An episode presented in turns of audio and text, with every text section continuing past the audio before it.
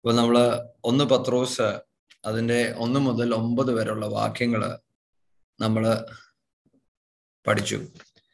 അപ്പൊ ഇന്ന് നമ്മൾ പത്ത് മുതലുള്ള വാക്യങ്ങളാണ് നമ്മൾ വായിക്കുന്നത്. നമുക്കറിയാം നമ്മൾ ഈ ഒന്ന് മുതൽ ഒമ്പത് വരെ പഠിച്ച സമയത്ത് ഞാൻ പറഞ്ഞൊരു കാര്യമുണ്ട്.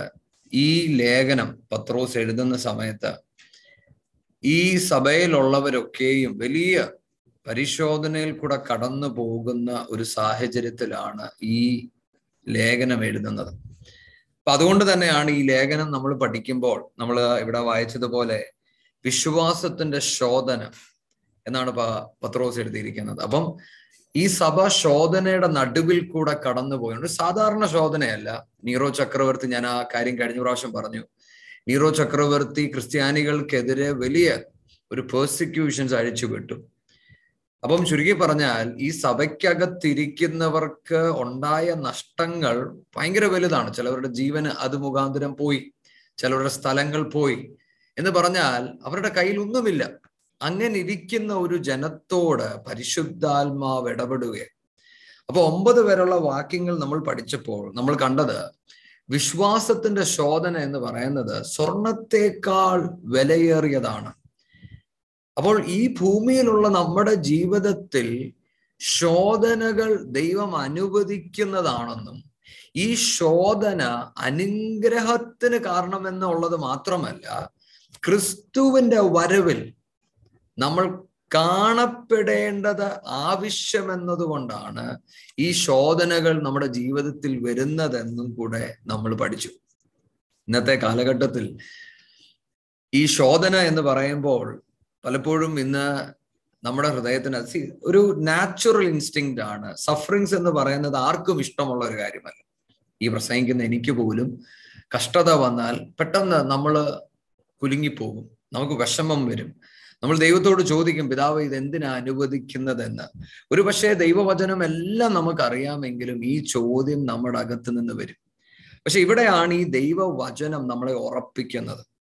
അപ്പൊ ഇത് ഉറപ്പിക്കുന്ന ഒരു ഭാഗം ഇതാണ്. ഈ ക്രിസ്തീയ യാത്രയിൽ ശോധനകൾ ഞാൻ അനുഭവിക്കുന്നത് എന്റെ നാശത്തിനല്ല ദൈവം എന്നിൽ പ്രസാദിക്കാത്തത് കൊണ്ടല്ല മറിച്ച് ഇതെന്നെ അനുഗ്രഹിക്കുന്നു എന്ന് മാത്രമല്ല ക്രിസ്തുവിന്റെ വരവിൽ ഇത് ഈ ശോധന എന്നെ ഒരുക്കുകയാണെന്നുള്ളതാണ് നമ്മൾ പഠിച്ചത്. ഇനി ഇവിടെ നിന്ന് പത്താമത്തെ വാക്യത്തിൽ പരിശുദ്ധാത്മാവ് പറയുവാണ് നിങ്ങൾ ഇന്ന് അറിഞ്ഞിരിക്കുന്ന ഈ സത്യത്തെക്കുറിച്ച് പഴയ നിയമ പ്രവാചകന്മാരോട് പരിശുദ്ധാത്മാവ് ഇടപെട്ടിട്ടുണ്ട്. അപ്പൊ പഴയ നിയമത്തിൽ പ്രവാചകന്മാർ ഇത് പല പ്രാവശ്യമായി പറഞ്ഞിട്ടുണ്ട്. പക്ഷേ പലപ്പോഴും അവർക്കിത് മനസ്സിലാക്കുവാൻ കഴിഞ്ഞിട്ടില്ല. അവർ വളരെ ഡിലിജന്റ്ലി ഇത് സെർച്ച് ഔട്ട് ചെയ്തു. എന്താണ് ഇവർ ഈ കേൾക്കുന്ന വചനം? ഇവർക്ക് കിട്ടുന്ന വെളിപ്പാടിനെ കുറിച്ച് ഇവർ അന്വേഷിക്കുന്നുണ്ട്. പക്ഷെ അവർക്ക് പലപ്പോഴും അത് മനസ്സിലാകുന്നില്ല. അത് മനസ്സിലാകാത്തതിന്റെ കാരണം ക്രിസ്തുവിനെ കുറിച്ചുള്ള വെളിപ്പാട് കിട്ടുമ്പോൾ രണ്ട് കാര്യങ്ങളാണ് ഇവർക്ക് മനസ്സിലാക്കാൻ പറ്റാത്തത്. ഒന്ന് ക്രിസ്തു അനുഭവിക്കാൻ പോകുന്ന കഷ്ടതയെക്കുറിച്ചുള്ള വചനങ്ങൾ അല്ലെങ്കിൽ ആ വെളിപ്പാടുകൾ ലഭിക്കുമ്പോൾ തന്നെ ക്രിസ്തുവിൽ വെളിപ്പെടുന്ന മഹത്വവും അവർക്ക് വെളിപ്പെട്ടു വരുന്നുണ്ട്. അപ്പൊ ഇത് രണ്ടും കൂടി ഇവർക്ക് മനസ്സിലാക്കാൻ പറ്റുന്നില്ല. ഇതെങ്ങനെയാണ് മെഷിയ വരുമ്പോൾ ഈ മെഷിയ കഷ്ടതയുടെ നടുവിൽ കൂടെ പോകണമെന്ന് പറയുമ്പോൾ തന്നെ ഈ മെഷിയ രാജാവാണെന്നും ഇവർക്ക് വെളിപ്പാടുണ്ട്. ഇതേ മെഷിയ ദൈവത്തിന്റെ മഹത്വം പ്രദർശിപ്പിക്കുന്നയാളാണെന്നും അവർക്ക് വെളിപ്പാടുണ്ട്. പക്ഷെ പലപ്പോഴും അവർക്കത് മനസ്സിലാകുന്നില്ല. ഇത് പറയുന്നതിന്റെ കാരണം നമ്മളും ഈ കഷ്ടതയുടെ നടുവിൽ കൂടെ കടന്നു പോകുമ്പോൾ ഇന്നത്തെ എന്റെ കഷ്ടതകൾ നാളെ ഒരു മഹത്വം വെളിപ്പെടുത്തുമെന്നുള്ള ദൂത് നമ്മളെയും ചിന്തിപ്പിക്കുന്നതാണ് അന്നത്തെ കാലഘട്ടത്തിലും അവർക്കിത് മനസ്സിലാകുന്നില്ല അതുകൊണ്ടാണ് അവിടെ പറയുന്നത് നമ്മൾ പന്ത്രണ്ടാം വാക്യത്തിലോട്ട് വരുമ്പോൾ They were told that these things would not happen during their lifetime, but many years later, during yours. And now this good news has been announced by those who preach to you in the power of the Holy Spirit sent from heaven. It is also wonderful that even the angels are eagerly watching these things happen. അപ്പം ഈ പ്രവാചകന്മാർക്ക് ഈ വെളിപ്പാടൊക്കെ കിട്ടുമ്പോൾ അവർക്ക് അറിയാമായിരുന്നു അവരുടെ കാലഘട്ടത്തിൽ ഇവർക്ക് ഇത് അറിയാൻ കഴിയത്തില്ല. എന്നാൽ പരിശുദ്ധാത്മ പറയാണ് എന്നാൽ നിങ്ങൾക്കോ ഈ നല്ല സുവിശേഷം കേൾക്കുവാൻ ദൈവം നിങ്ങൾക്ക് കൃപ പകർന്നു. എന്താണ് ഈ സുവിശേഷം? യേശു ക്രിസ്തു എന്നെയും നിങ്ങളെ നേടുവാൻ വേണ്ടി ഈ ഭൂമിയിൽ വന്നു. ഇതൊരു കഥയല്ല. നമ്മൾ ഈ ഗോസ്പെൽസ് ഒക്കെ പഠിക്കുമ്പോൾ യേശു ഭൂമിയിൽ നടന്ന് താൻ ചെയ്ത കാര്യങ്ങൾ നമ്മൾ വായിക്കുമ്പോൾ ഈ മെഷ ആരാണെന്നാണ് നമ്മൾ ഈ പറയുന്നത്? ഈ ഗുഡ് ന്യൂസ് എന്ന് പറയുന്നത് ക്രിസ്തുവിനെ കുറിച്ച് നമ്മൾ വായിക്കുന്നതും കേൾക്കുന്നതുമായ കാര്യമാണ് നമ്മൾ ഈ പറയുന്നത്. ഇന്ന് നമ്മുടെ കണ്ണിന്റെ മുന്നിൽ നമുക്കിതെല്ലാം വായിക്കുവാൻ കഴിയുകയാണ്. എന്താണ് ഇതിന്റെ പൂർണത? ക്രിസ്തു ചെയ്തത് എന്താണ് ഇത് പൂർണമായും ഇന്ന് നമ്മൾ കാണുകയാണ്. അതുകൊണ്ടാണ് പറയുന്നത് ഈ സുവിശേഷം പരിശുദ്ധാത്മാവിന്റെ നിറവിൽ നമ്മൾ ഓരോ പേരും കേട്ടു. ഇന്ന് ആ മഹത്വത്തിലാണ് ഞാനും നിങ്ങളും ഇരിക്കുന്നത്. അതുകൊണ്ട് ഇന്ന് ഈ കഷ്ടതകളൊക്കെ കാണുമ്പോൾ നമ്മൾ ഭയപ്പെട്ടു പോകരുത്. നമ്മൾ കുലുങ്ങിപ്പോകരുത് ഈ കഷ്ടത എന്നെയും നിങ്ങളെ നേടിയ ക്രിസ്തു ഈ കഷ്ടതയിൽ കൂടെ കടന്നുപോയത് ഞാനും നിങ്ങളും കണ്ടു. ഈ ക്രൂശ് എടുത്തത് കൊണ്ടാണ് ഇന്ന് നമ്മൾ മഹത്വത്തിൽ ഇരിക്കുന്നത് ഈ ദൈവത്തെ നമ്മൾ അറിയുവാനുള്ള കാരണം എന്റെ യേശു ഈ ക്രൂശിന്റെ വഴിയിൽ കൂടെ പോയത് കൊണ്ടാണ്. അപ്പൊ ഇത് നമ്മളെ പഠിപ്പിക്കുന്ന എന്താന്ന് ചോദിച്ചാൽ കഷ്ടതകൾ നമ്മളെ നശിപ്പിക്കുകയല്ല. സി യേശു ക്രൂശിൽ കടന്നു പോയപ്പോൾ എല്ലാവരും പറഞ്ഞു ഇവിടം കൊണ്ടെല്ലാം തീർന്നു. പക്ഷേ ഞാനും നിങ്ങളുമാണ് ഇതിന്റെ സാക്ഷികൾ. ഇല്ല ഒന്നും തീർന്നിട്ടില്ല. തുടങ്ങിയതേ ഉള്ളൂ. അങ്ങനെങ്കിൽ എന്റെയും നിങ്ങളുടെയും കഷ്ടതകൾ ഒന്നിന്റെയും അവസാനമല്ല ദൈവത്തിന്റെ പദ്ധതിയുടെ ചില തുടക്കങ്ങളാണെന്നുള്ള ഒരു ബോധ്യം നമ്മുടെ അകത്തുണ്ടായിരിക്കണം അതുകൊണ്ട് അതാണ് ഇനി അടുത്ത പതിമൂന്നാമത്തെ വാക്യം. Wherefore gird up the lines of your mind. Be sober and hope to the end for the grace that is to be brought unto you at the revelation of jesus christ. അതുകൊണ്ട് gird up the loins of your mind നിങ്ങളുടെ മനസ്സിനെ ഉറപ്പിക്കുക എന്ന് പറഞ്ഞാൽ അതിന് ഒരു ഉദാഹരണം പറയുകയാണെങ്കിൽ അതിന്റെ ഒരു പിക്ചോറിയൽ റെപ്രസെന്റേഷൻ പറയുകയാണെങ്കിൽ നമ്മൾ ഒരു നീ ഒരു ഫുൾ കൈ ഷർട്ട് ഇട്ട് നമ്മൾ ഒരിടത്ത് പോവുകയാണെന്നിരിക്കട്ടെ അവിടെ ചെല്ലുമ്പോൾ നമ്മളോട് പറയണം ഒന്ന് സഹായിക്കാമോ? അല്ലെങ്കിൽ നമ്മൾ ഭക്ഷണം കഴിക്കാൻ ഇരിക്കുവാണെന്നിരിക്കട്ടെ നമ്മൾ എന്തോ ചെയ്യും? നമ്മൾ ഈ ഈ ഫുൾ കൈയുടെ ഷർട്ട് അങ്ങോട്ട് മാറ്റി പിടിച്ചിട്ട് നമ്മൾ ജോലി ചെയ്യാൻ റെഡി ആകുന്നത് പോലെ വചനം പറയുവാണ് നിങ്ങൾ ഈ കഷ്ടതയുടെ നടുവിൽ കൂടെ പോകുമ്പോഴും നിങ്ങൾ നിങ്ങളുടെ മനസ്സിനെ ഉറപ്പിക്കണം. ദൈവം നിങ്ങൾക്ക് തന്നിരിക്കുന്ന കൃപയിൽ നിങ്ങൾ ആശ്രയിക്കണം. ക്രിസ്തുവിന്റെ വെളിപ്പാടിൽ നിങ്ങൾ ആശ്രയിക്കണം. എന്ന് പറഞ്ഞാൽ എന്താ പറഞ്ഞു വരുന്നത്? നിങ്ങളുടെ മനസ്സ് എന്തിലാ ഉറപ്പിക്കേണ്ടത്? അടുത്ത വാക്യം. As obedient children not fashioning yourself according to the former lusts in your ignorance but as he which hath called you is holy, so be we holy in all manner of conversation. എന്തിനാ നിങ്ങൾ മനസ്സുറപ്പിക്കേണ്ടത്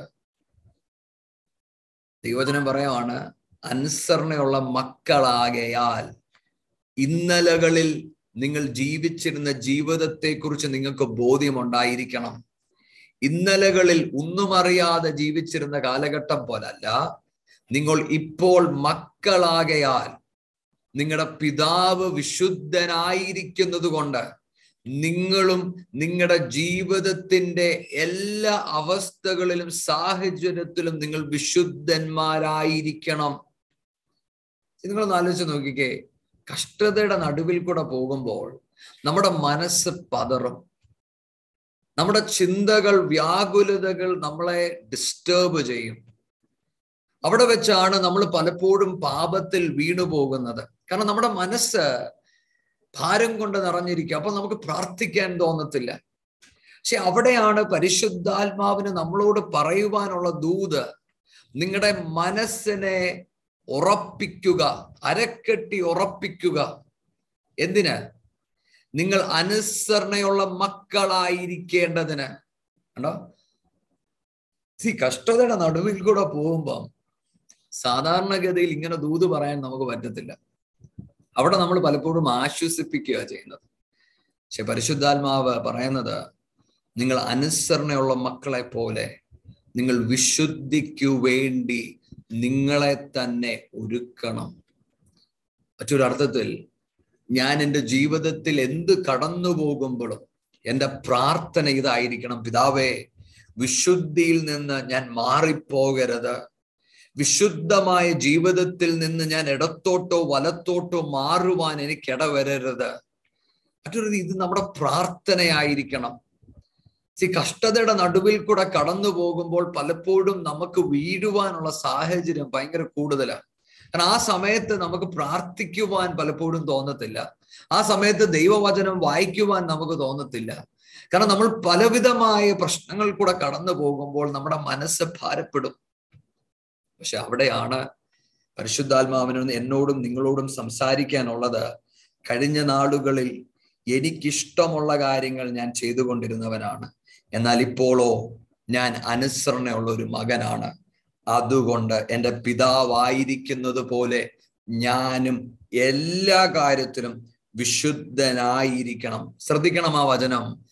എല്ലാ കാര്യത്തിനും be holy in all your conversation എന്ന് പറഞ്ഞാൽ നിങ്ങളുടെ ജീവിതത്തിന്റെ എല്ലാ ഏരിയാസിലും ഞാനും നിങ്ങളും വിശുദ്ധരായിരിക്കണം. കേട്ടോ നഷ്ടം വരും പ്രശ്നം വരും. പക്ഷെ എന്നതുകൊണ്ട് എന്റെ സ്റ്റാൻഡേർഡ്സ് എനിക്ക് കുറയ്ക്കാൻ പറ്റത്തില്ല. സ്റ്റാൻഡേർഡ് അപ്പോഴും മേളിലായിരിക്കണം. നിങ്ങളെ ഭയങ്കര സ്ട്രോങ് വേർഡ് ആയത് എന്റെ മനസ്സിൽ പെട്ടെന്ന് വരുന്ന ഒരു പിക്ചർ ഞാൻ നിങ്ങളോട് പറയാം. ഒരു പട്ടാളക്കാരൻ എനമി ബൗണ്ടറിയിൽ അല്ലെ പാകിസ്ഥാൻ ബോർഡറിൽ നിൽക്കുവാണെന്നിരിക്കട്ടെ പുള്ളി അവിടെ തോക്കുമായി പിടിച്ചുകൊണ്ട് നിൽക്കുമ്പോൾ പുള്ളി ആ ബോർഡർ ഗാർഡ് ചെയ്ത് നിൽക്കുവാണ് പെട്ടെന്ന് പുള്ളിക്കൊരു ന്യൂസ് കിട്ടി തന്റെ കുടുംബത്തിൽ ഒരാൾ മരിച്ചു. തന്റെ ഹൃദയം കലങ്ങിപ്പോകും തനിക്ക് എത്രയും വേഗം അവിടെ ചെല്ലണമെന്നുള്ള ചിന്തകൾ തന്നെ ഭരിക്കുന്നുണ്ട്. പക്ഷേ ഇതൊക്കെ സത്യമാണെങ്കിലും ഇതെല്ലാം മറന്ന് തന്നെ ഏൽപ്പിച്ചിരിക്കുന്ന കാര്യത്തിൽ താൻ വിശ്വസ്തയോടെ നിൽക്കുവാൻ താൻ മനസ്സ് ഉറപ്പിച്ച് നിന്നേ മതിയാവത്തുള്ളൂ. ബാക്കിയുള്ളതൊക്കെ മറക്കണം. ഒരു സാധാരണക്കാരൻ ആ നിമിഷം കേട്ടുടനെ അവിടെ നിന്ന് വണ്ടി എടുത്ത് അങ്ങ് പോകും. പക്ഷെ ഈ പട്ടാളക്കാരൻ അറിയാം ഞാൻ ഇവിടെ നിന്ന് പോയാൽ ഈ ബോർഡറിന്റെ കാവൽ അവിടെ കൊണ്ട് നിൽക്കും. ശത്രു സൈന്യം ഇങ്ങ് കയറി വരും. ഇതെന്റെ ചുമതലയാണ്. കേട്ടോ ഈ തിരിച്ചറിവ് എനിക്കും നിങ്ങൾക്കും ഉണ്ടായിരിക്കണം. ഇത് ഞാൻ പറയുന്നതിന്റെ കാരണം ഞാൻ കഴിഞ്ഞ ഇടയ്ക്ക് ഒരു ഭാഗം ഒരു ദൈവദാസന്റെ ഒരു ഡിവോഷണൽ വായിച്ചപ്പം ഓസ്വോൾ ചേംബേഴ്സ് എന്ന് പറഞ്ഞ ഒരു ദൈവദാസന്റെ ഡിവോഷൻ ഞാൻ ഈ പേര് പറയുന്നതിന്റെ കാരണം വളരെ ഭക്തനായ ഒരു മനുഷ്യനാണ് പുള്ളിയുടെ പുസ്തകം റീഡിങ്സ് നിങ്ങൾക്ക് കിട്ടിയാൽ അത് വായിക്കുന്നത് നല്ലതാണ്. അപ്പം ഈ മനുഷ്യന്റെ ഡിവോഷന്റെ ഒരു കാര്യം പുള്ളി എഴുതിയിരിക്കുന്നത് എന്നെ എന്റെ ശ്രദ്ധ ഒരുപാട് എന്നെ ചിന്തിപ്പിച്ചു ആ ഭാഗം. പുള്ളി എഴുതിയത് ഇങ്ങനെയാണ്. ഞാനും നിങ്ങളും ഉള്ള ക്രിസ്തീയ ജീവിത യാത്രയിൽ നമ്മൾ നമ്മളെ സൂക്ഷിക്കേണ്ടത് നമുക്ക് വേണ്ടി മാത്രമല്ല നമ്മൾ മറ്റുള്ളവർക്ക് വേണ്ടിയും കൂടെ നമ്മളെ സൂക്ഷിക്കണം. അപ്പൊ അതെന്നെ ഒരുപാട് ചിന്തിപ്പിച്ചു. ഞാൻ സാധാരണ എന്നെ കുറിച്ച് ചിന്തിക്കുന്നത് ഞാൻ തെറ്റിപ്പോയാൽ ഞാൻ വീണു. പക്ഷെ പുള്ളി എഴുതിയത് അങ്ങനല്ല. നിങ്ങൾ ഒരു ശരീരത്തിന്റെ അവയവമാകയാൽ നിങ്ങൾ തെറ്റിപ്പോകുമ്പോൾ നിങ്ങൾ ബാക്കിയുള്ളവരെ കൂടെ വീഴ്ത്തുവാൻ കാരണമായി തീരുന്നു. മനസ്സിലാവുന്നുണ്ടോ? എന്ന് പറഞ്ഞാൽ ഞാൻ വീഴുമ്പോൾ ഞാൻ മാത്രമല്ല വീഴുന്നത്. കാരണം ഞാൻ നമ്മൾ ഓരോ പേരും ക്രിസ്തുവിന്റെ ശരീരത്തിലെ അവയവങ്ങളാണ് അപ്പം എനിക്കൊരു ബുദ്ധിമുട്ടുണ്ടായാൽ ഒരു അവയവത്തിനൊരു ബുദ്ധിമുട്ടുണ്ടായാൽ ക്രിസ്തുവിന്റെ ശരീരത്തിലുള്ള ബാക്കി എല്ലാവരുടെ മേലും അത് ബാധിക്കും. മനസ്സിലാവുന്നുണ്ടോ? ഇത് നിങ്ങളുടെ ഹൃദയത്തിന്റെ അകത്ത് ഉണ്ടായിരിക്കണം. ഈ ചിന്ത നിങ്ങളെ ഭരിക്കണം. ഞാൻ എന്റെ ജീവിതം വളരെ സൂക്ഷിക്കണം എന്നുള്ള ഈ തോട്ട് നിങ്ങളുടെ അകത്ത് എപ്പോഴും ഉണ്ടായിരിക്കണം. അപ്പൊ ഇവിടെ പറഞ്ഞ ആ വേർഡ് നിങ്ങൾ ശ്രദ്ധിക്കണം. നിങ്ങളെ വിളിച്ചവൻ വിശുദ്ധനായിരിക്കുന്നത് കൊണ്ട് നിങ്ങൾ എല്ലാ കാര്യത്തിലും വിശുദ്ധനായിരിക്കണം. എന്നിട്ട് പതിനാറാമത്തെ വാക്യം. Because it is written be ye holy for I am holy ഞാൻ വിശുദ്ധനായിരിക്കുന്നത് കൊണ്ട് നിങ്ങളും വിശുദ്ധനായിരിക്കുക. എന്ന് പറഞ്ഞാൽ ദൈവത്തിന്റെ സ്റ്റാൻഡേർഡ് എന്ന് പറയുന്നത് വിശുദ്ധിയാണ്. ഈ സ്റ്റാൻഡേർഡിൽ നിന്ന് എനിക്ക് താഴോട്ട് വരുവാൻ കഴിയത്തില്ല. എന്റെ ജീവിതം എന്തൊക്കെ സംഭവിച്ചാലും എനിക്ക് അതിൽ നിന്ന് താഴോട്ട് വരുവാൻ കഴിയത്തില്ല. ഇന്നേ നമ്മൾ ഇത് പഠിക്കണം. എന്റെ മനസ്സിൽ ഞാൻ കഴിഞ്ഞ ദിവസം വായിച്ച ഒരു ഒരു സ്റ്റോറി എനിക്ക് ഓർമ്മ വരിക ഒരു ഒരു ഗ്രാമത്തിൽ വളരെ ഭക്തയായ ഒരു മാതാവ് ഉണ്ടായിരുന്നു. ആ മാതാവിന് മൂന്ന് കുഞ്ഞുങ്ങൾ. ഈ മാതാവിനെ കുറിച്ച് പറയുന്നത് വളരെ പ്രാർത്ഥിക്കുന്ന ഒരു മാതാവ് ആ കുടുംബത്തിൽ ആ ദേശത്ത് പലർക്കും ഈ മാതാവിനെ കുറിച്ച് അറിയാം. അപ്പൊ അങ്ങനെ ഇരിക്കുന്ന ഒരു സമയത്താണ് ആ രാജ്യത്ത് യുദ്ധം വന്നു. നമ്മുടെ ഇന്നത്തെ യുക്രൈനിലും റഷ്യയും യുദ്ധം പോലെ അവിടെ യുദ്ധം വന്നു. യുദ്ധം വന്നപ്പോൾ നമുക്കറിയാം യുക്രൈനിൽ നമ്മൾ കേൾക്കുന്ന പോലെ അവിടുത്തെ സാധാരണക്കാരാണ് യുദ്ധത്തിന് ഇറങ്ങുന്നത് അപ്പൊ അന്നും ആ യുദ്ധത്തിൽ ഈ മാതാവിന്റെ കുഞ്ഞുങ്ങളെല്ലാം യുദ്ധത്തിന് ഇറങ്ങി അപ്പം യുദ്ധത്തിന് ചെന്ന് കഴിഞ്ഞ് രണ്ടു മൂന്ന് ആഴ്ചകൾ കഴിഞ്ഞപ്പോൾ നമുക്കറിയാം ഈ യുദ്ധത്തിൽ മരിച്ചു പോകുന്നവരുടെ ആ ന്യൂസ് പറയാൻ വരുന്നത് ആ അവിടെ ഉള്ള ചർച്ചിലെ ഒരു പാസ്റ്റർ അല്ലെങ്കിൽ അവിടുത്തെ പ്രീസ്റ്റ അപ്പൊ പുള്ളി വീട്ടിൽ വന്ന് ഈ മാതാവിനോട് പറഞ്ഞു നിങ്ങളുടെ മൂന്ന് കുഞ്ഞുങ്ങളും മരിച്ചുപോയി. ഈ മാതാവിന്റെ ഹൃദയത്തിൽ വലിയ വേദന ഉണ്ടായി ഭക്തയായ ഒരു സ്ത്രീ. പക്ഷേ ഞാനത് വായിച്ചപ്പോൾ ഇങ്ങനെ ഞാൻ വായിച്ചത് ഈ പ്രീസ്റ്റിന് ഇത് പറയാൻ ഭയങ്കര വിഷമാണ് കാരണം തനിക്ക് മൂന്ന് കുഞ്ഞുങ്ങളെ ആ മൂന്ന് കുഞ്ഞുങ്ങളും മരിച്ചുപോയി. പക്ഷേ ആ ഭക്തയായ അമ്മ കുറച്ചു നേരം മൗനത്തോട് ഇരുന്നിട്ട് ദൈവസന്നതിയിൽ പ്രാർത്ഥിച്ചു. എന്നിട്ട് ഇങ്ങനെ പറഞ്ഞു എന്റെ ദൈവം എനിക്ക് തിന്മയായി ഒന്നും ചെയ്യത്തില്ല എന്ന് പറഞ്ഞ് ഈ ഭക്തയായ സ്ത്രീ ദൈവത്തെ സ്തുതിക്കാൻ തുടങ്ങി എന്ന് ഞാൻ വായിച്ചപ്പോൾ എന്നെ ഒരുപാട് ചിന്തിപ്പിച്ചു ആ ഒരു ചിന്ത. ഞാനിത് പറയുന്നതിന്റെ കാരണം ദൈവമക്കളെ നമ്മുടെ ജീവിത യാത്രയ്ക്കകത്ത് നമ്മുടെ സാഹചര്യങ്ങൾ മാറുമ്പോൾ നമ്മുടെ സ്റ്റാൻഡേർഡ് മാറുവാൻ ഇടയാകരുത്. നമ്മുടെ നമുക്ക് ഒറ്റ സ്റ്റാൻഡേർഡേ ഉള്ളൂ. ഒരു ഭക്തനായ ഒരു മനുഷ്യൻ ഒറ്റ സ്റ്റാൻഡേർഡ് ഉള്ളൂ. ആ സ്റ്റാൻഡേർഡ് എന്താണെന്നറിയാം? വിശുദ്ധിയുള്ള ഒരു ജീവിതം. ജീവിതത്തിന്റെ എല്ലാ മേഖലകളിലും നമ്മൾ വിശുദ്ധരായിരിക്കണം. നമ്മുടെ സംസാരത്തിൽ നമ്മൾ വിശുദ്ധരായിരിക്കണം.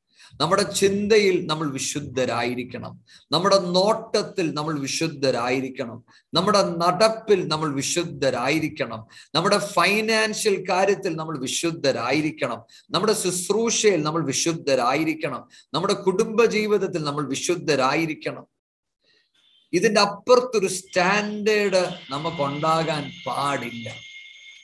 നിങ്ങൾ ഒരിക്കലും ചിന്തിക്കരുത്. അയ്യോ എന്റെ കൂടെ നടക്കുന്ന ദൈവദാസന്മാരുണ്ട് അല്ലെങ്കിൽ ഞാൻ പ്രസംഗം കേൾക്കുന്നവരുണ്ട്. അവരൊക്കെ അവർക്കൊക്കെ പല സ്റ്റാൻഡേർഡ് ഉണ്ടല്ലോ എന്ന് ചിന്തിച്ച് നിങ്ങളുടെ സ്റ്റാൻഡേർഡുകൾ കുറയുവാൻ ഇടയാകരുത്. കാരണം ദൈവവചനം പറയുന്നത് വിളിച്ച ദൈവം വിശ്വസ്ത വിശുദ്ധനായിരിക്കുന്നത് കൊണ്ട് ഞാനും നിങ്ങളും വിശുദ്ധനായിരിക്കണം. അടുത്തത് അതിന്റെ പതിനേഴാമത്തെ വാക്യം. And if we call on the Father, who without respect of person judgeth according to every man's work, pass the time of your sojourning here in fear. അപ്പൊ അവിടെ എഴുതിയിരിക്കുന്നത് പിതാവേ എന്ന് വിളിക്കുന്നവർ നമ്മളൊക്കെ ദൈവത്തെ പിതാവ് എന്നാ വിളിക്കുന്നത് അങ്ങനെ വിളിക്കുന്ന നമ്മൾ അറിയേണ്ട ഒരു കാര്യമുണ്ട് ദൈവത്തിന് ആരും ഫേവററ്റ് അല്ല സ്പെഷ്യൽ പേഴ്സൺ അല്ല ദൈവം എല്ലാവരെയും തന്റെ പ്രവർത്തിയാൽ ന്യായം വിധിക്കുന്നു. മറ്റൊരർത്ഥത്തിൽ ഇത് നമ്മളോട് പറയുന്ന ഒരു ദൂത് എന്താണെന്നറിയാമോ? ചിലവർക്കൊരു വിചാരമുണ്ട് ഞാനിപ്പോ കുറെ പ്രസംഗിച്ചാൽ ഞാൻ പ്രാർത്ഥിക്കുമ്പോൾ ചില അത്ഭുതങ്ങൾ നടന്നാൽ അതിന്റെ അർത്ഥം ദൈവത്തിന് എന്നോട് എന്തോ ഒരു പ്രത്യേക സ്നേഹം ഉണ്ടെന്നാ ചിലവരുടെ വിചാരം. ദൈവജനം പറയുകയാണ് അങ്ങനെ ഒന്നും ഇല്ല. മനസ്സിലാവുന്നുണ്ടോ? മറ്റു ചിലവർ വിചാരിക്കുന്നത് ഓ ഞാൻ കുറെ മീറ്റിംഗ് ഒക്കെ നടത്തുന്നുണ്ട്. അതുകൊണ്ട് എന്റെ സ്റ്റാൻഡേർഡ് ഒന്ന് കുറഞ്ഞു പോയാലും ദൈവം എന്നോട് ക്ഷമിക്കും. ദൈവമക്കളെ ഒരിക്കലും ഇല്ല ഞാൻ ഇന്ന് എന്റെ ഒരു കൂട്ടു സഹോദരന്റെ കൂടെ നടന്നപ്പോൾ ഞാൻ സംസാരിച്ചപ്പോൾ ഞങ്ങൾ പറയായിരുന്നു നമ്മൾ ഈ ഇന്ന് ഞാൻ നിങ്ങളോട് പ്രസംഗിക്കുമ്പോൾ സി ദൈവം എന്നോട് ഈ പ്രസംഗിക്കുന്ന സമയത്ത് ചില വെളിപ്പാടുകൾ എന്റെ ഹൃദയത്തിൽ തരും. അപ്പൊ ഞാൻ ഇത് തരുമ്പോൾ ഇതിന്റെ അർത്ഥം ഞാൻ എന്തെങ്കിലും ആയതുകൊണ്ടാണ് വെളിപ്പാട് തന്നതെന്നല്ല. കേൾക്കുന്നവരിൽ ചില ആവശ്യക്കാരുണ്ട്. ഞാനൊരു പാനപാത്രം എന്നല്ലാതെ അതിന്റെ അപ്പുറത്ത് വേറൊന്നുമില്ല. കേൾക്കുന്ന ചിലവരോട് ദൈവത്തിന് ചിലത് ഇടപെടുവാൻ വേണ്ടി ദൈവം എന്നെ ഉപയോഗിക്കുന്നു എന്ന് മാത്രമേ ഉള്ളൂ. അപ്പൊ ഞാൻ എന്നെ തന്നെ ശോധന ചെയ്തുകൊണ്ടിരിക്കണം. ദൈവം ന്യായം വിധിക്കുമ്പോൾ ഞാൻ ചെയ്യുന്ന പ്രവർത്തികൾക്കനുസരിച്ചാണ് ന്യായം വിധിക്കുന്നത്. അല്ലാതെ ഞാൻ ഇത്രയും നാളും പ്രസംഗിച്ച മീറ്റിങ്ങുകളുടെ കണക്ക് നോക്കിയോ? ഞാൻ ആയിരിക്കുന്ന ചർച്ചിൽ എത്ര പേരെ ക്രിസ്തുവിലോട്ട് കൊണ്ടുപോയെന്ന കണക്കനുസരിച്ചോ? ഞാൻ അത്ഭുതങ്ങൾ എത്ര ചെയ്തു എന്ന കണക്കൊന്നും നോക്കിയിട്ടല്ല. ദൈവം എന്നെ ന്യായം വിധിക്കുന്നത് ഞാൻ ചെയ്യുന്ന പ്രവൃത്തികൾ മുഖാന്തരമാണ്. നിങ്ങൾ ഒരു പക്ഷേ വിചാരിക്കും ഞാൻ എന്തിനാ ഇതിന് ഇത്ര ഊന്നൽ കൊടുത്ത് പറയുന്നതെന്ന് കാരണം ഇന്നത്തെ കാലഘട്ടത്തിൽ ഒരുപാട് ദൈവദാസന്മാർ ദൈവത്തിന്റെ വഴിയിൽ നിന്ന് മാറിപ്പോകുന്നവരുണ്ട്. പലപ്പോഴും പലരും ഞാൻ ശ്രദ്ധിച്ചപ്പോൾ അവരൊക്കെ വലിയ സ്റ്റേജുകളിൽ നാലും അഞ്ചും മീറ്റിങ്ങിൽ പ്രസംഗിക്കുന്നവരാ. അവരുടെ മീറ്റിങ്ങിന്റെ അകത്ത് വലിയ അത്ഭുതങ്ങൾ നടക്കുന്നുണ്ട്. ഇവർ മീറ്റിങ്ങിന്റെ അകത്ത് കയറുമ്പോൾ ജനം ഇളകി മറിയുക പക്ഷേ നമ്മൾ ഇവർ വീണു എന്ന് കേൾക്കുന്നതിന് മുന്നേ നാളുകളായി ഇവർ പാപത്തിന് അടിമകളായിരുന്നു. പക്ഷെ എന്നിട്ടും അത്ഭുതങ്ങൾ നടക്കുന്നുണ്ട്. അവർ പ്രസംഗിക്കുന്ന പ്രസംഗത്തിൽ അനേകർ രക്ഷിക്കപ്പെടുന്നുണ്ട്. ഇതിന്റെ ഒന്നും അർത്ഥം ഞാൻ ദൈവത്തിന് സ്പെഷ്യൽ ആണെന്നല്ല ഇതിനൊറ്റ അർത്ഥമേ ഉള്ളൂ. കുഞ്ഞേ ഞാൻ നിനക്ക് കൃപ പകർന്നു തരുകയാണ്. നീ പാപം വിട്ട് മടങ്ങി വരിക വിശുദ്ധനായ ദൈവം നമ്മളോട് കരുണ കാണിക്കുന്ന ദൈവമാണ്. ഇന്ന് ഈ വചനം കേൾക്കുമ്പോൾ നമ്മുടെ ഹൃദയത്തിന്റെ അകത്ത് നമ്മൾ കുറിച്ചിടണം. പിതാവേ വിശുദ്ധമായ ഒരു ഹൃദയം നീ എനിക്ക് തരണം. വിശുദ്ധി അല്ലാത്തൊരു സ്റ്റാൻഡേർഡ് എനിക്ക് ഉണ്ടാകരുത് ഇന്നെന്നെ കേൾക്കുന്ന ഓരോ പേരോടും ഞാൻ പറയട്ടെ നിങ്ങളുടെ ജീവിതത്തെ എന്റെ ജീവിതത്തെ നമുക്കൊന്ന് ശോധന ചെയ്യാം. ഞാൻ വിശുദ്ധിയോടാണോ നടക്കുന്നത്? എന്റെ മനസാക്ഷി എന്നെ കുറ്റം വിധിക്കുന്നുണ്ടോ? ഏതെങ്കിലും ഒരു ഭാഗത്ത് ഒരു കറ നിങ്ങൾ കാണുന്നുണ്ടെങ്കിൽ നിങ്ങൾ ഡിസീവ്ഡ് ആയി പോകരുത്. അയ്യോ ഞാൻ ഇന്നലെ ഒരു മണിക്കൂർ പ്രാർത്ഥിച്ചു. ഞാൻ കഴിഞ്ഞ ദിവസം നാല് പ്രസംഗം പ്രസംഗിച്ചു. ഞാൻ കഴിഞ്ഞ ദിവസം അത്ഭുതങ്ങൾ കണ്ടു. ഇതൊന്നും വിശുദ്ധിക്ക് തടസ്സമല്ല. ഇതെല്ലാം എന്നോട് പറയുന്ന ദൂത് എന്താണെന്നറിയാമോ കുഞ്ഞെ മടങ്ങി വരിക. നീ സേവിക്കുന്ന ദൈവം നിന്നിൽ കൂടെ പ്രവർത്തിക്കുന്നത് നിന്നോട് പറയുന്ന ദൂത് വിശുദ്ധിയിലോട്ട് മടങ്ങി വരിക. ഇന്ന് നമുക്ക് ദൈവസന്നിധിയിൽ പ്രാർത്ഥിക്കണം പിതാവേ. ദാവീദ് പ്രാർത്ഥിച്ച ഒരു പ്രാർത്ഥനയുണ്ട്. Create in me a clean heart O God and renew a consistent spirit within me. ദൈവമേ എനിക്കൊരു ശുദ്ധിയുള്ള വിശുദ്ധിയുള്ള ഒരു ഹൃദയം നൽകണം. എന്നിട്ട് രണ്ടാമത് പറയുന്ന വാക്കൊന്നും അറിയാം? Give me a consistent spirit consistent spirit എന്ന് പറഞ്ഞാൽ ഇന്നലെ പ്രാർത്ഥിച്ച് ഇന്ന് പ്രാർത്ഥിച്ചില്ല. മിനിഞ്ഞാന്ന് ബൈബിൾ വായിച്ച് ഇന്ന് വായിച്ചില്ല. കൺസിസ്റ്റന്റ് എല്ലാ ദിവസവും നിന്റെ സന്നദ്ധിയിൽ കൺസിസ്റ്റന്റ് ആയിട്ട് നിന്റെ ശബ്ദം കേൾക്കുവാൻ അങ്ങനെ സഹായിക്കുകയും. ഇന്ന് നമുക്ക് ദൈവസന്നിധിയിൽ ഒന്ന് പ്രാർത്ഥിക്കാം പിതാവേ. ദാവീദിനെ പോലെ അപ്പാ എനിക്കൊരു ശുദ്ധിയുള്ള ഒരു ഹൃദയം നൽകണം. അപ്പച്ച എന്റെ സംസാരത്തിൽ ഞാൻ വീണു പോയിട്ടുണ്ട്. അപ്പച്ച എന്റെ വ്യാകുലതകൾ എന്നെ വീട് വീഴ്ത്തിയിട്ടുണ്ട്. പക്ഷെ അപ്പച്ച എനിക്കൊരു നല്ല ഹൃദയം നൽകണമേ. അപ്പച്ച ഇന്നു മുതൽ അങ്ങയുടെ സന്നിധിയിൽ നേരോട് നടക്കുവാൻ എനിക്ക് നീ കൃപ തരണം. നിന്നെ കേൾക്കുന്ന ഓരോ പേരോടും ഞാൻ പറയട്ടെ. നിങ്ങളുടെ ഹൃദയത്തിന്റെ അകത്ത് പാപക്കറയുണ്ടെങ്കിൽ ഒരു വലിയ മിനിസ്ട്രിക്ക് വേണ്ടി ഒരു നല്ല ജോലിക്ക് വേണ്ടി പ്രാർത്ഥിക്കുന്നതിനേക്കാൾ അർജന്റായി നിങ്ങൾ ഉപവസിച്ച് പ്രാർത്ഥിക്കേണ്ട പ്രാർത്ഥന ഇതായിരിക്കണം പിതാവേ. നിനക്ക് പ്രസാദമുള്ള ഒരു ജീവിതം ജീവിക്കുവാൻ എനിക്ക് നീ കൃപ പകരണം. അവസാനത്തെ ഭാഗം നിങ്ങൾ നോക്കിക്കേ. According to every man's work pass the time of your sojourning here in fear നിങ്ങളുടെ ഭൂമിയിലുള്ള ഈ ജീവിതം ഭയത്തോടെ നിങ്ങൾ ജീവിക്കുക. ഭയത്തോടെ. ഈ ഭൂമിയിൽ ഉള്ള നമ്മുടെ ജീവിതം. മലയാളത്തിന്റെ അകത്ത് അവിടെ പിൽഗ്രിംസ് എന്നുള്ള വേർഡാണ് യൂസ് ചെയ്തിരിക്കുന്നത് pilgrims live in reverent fear of Him. During your time as foreigners here on earth. ഈ ഭൂമിയിൽ ഞാനും നിങ്ങളും ജീവിക്കുമ്പോൾ അന്യരെന്ന് തിരിച്ചറിഞ്ഞ് ഭയത്തോടെ ജീവിക്കുക ആണോ എന്ന് പറഞ്ഞാൽ എന്താ നമ്മളോട് പറയുന്നതെന്ന് അറിയാമോ ഇപ്പൊ ഇന്ന് സഭയ്ക്കകത്ത് കടന്നുകൂടിയിരിക്കുന്ന ഒരു കാര്യമാണ് ഇന്ന് നമുക്ക് ചർച്ചിന്റെ അകത്ത് തിങ്കളാഴ്ച മെൻസ് മീറ്റിംഗ് ഉണ്ട് ചൊവ്വാഴ്ച ബൈബിൾ സ്റ്റഡി ഉണ്ട് ബുധനാഴ്ച ലേഡീസ് മീറ്റിംഗ് ഉണ്ട് വ്യാഴാഴ്ച ഡെലിവറൻസ് മീറ്റിംഗ് ഉണ്ട് വെള്ളിയാഴ്ച ഇങ്ങനെ മീറ്റിംഗ് കാരണം നിറഞ്ഞിരിക്കുക. അപ്പൊ ഈ മീറ്റിംഗ് ഉള്ളത് കൊണ്ട് നമ്മൾ ഈ ഭൂമിയിലുള്ള നമ്മുടെ നടപ്പിൽ നമ്മൾ ഫോറിനർ അല്ല.